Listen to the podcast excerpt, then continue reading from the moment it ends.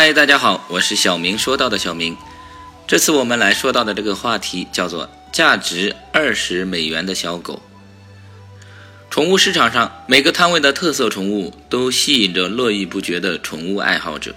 其中一个三十多岁的男人手里举着一块牌子，出售小狗，身旁有六只毛茸茸的小狗，其中一只小狗紧紧地贴在他的脚边，呜呜地低声叫着。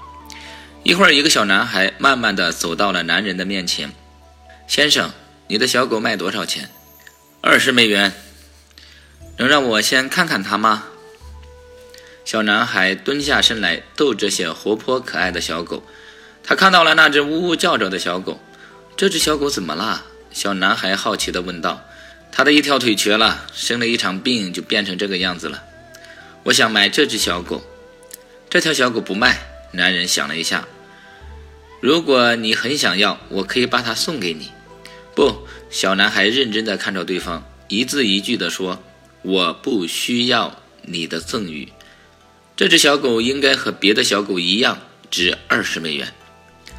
它的腿不好，不可能像别的小狗那样蹦蹦跳跳地陪你玩。”小男孩低着头，轻声地说道：“我自己也不能蹦蹦跳跳了。”这只小狗需要一个理解它的人，给它一份关爱。说完，他卷起裤脚，露出一条严重畸形的小腿。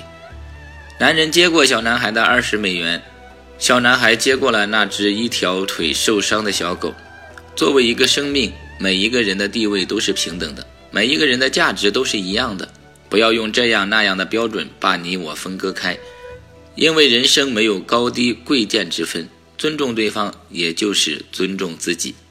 非常感谢您的订阅和聆听，我是小明，我们下次再见。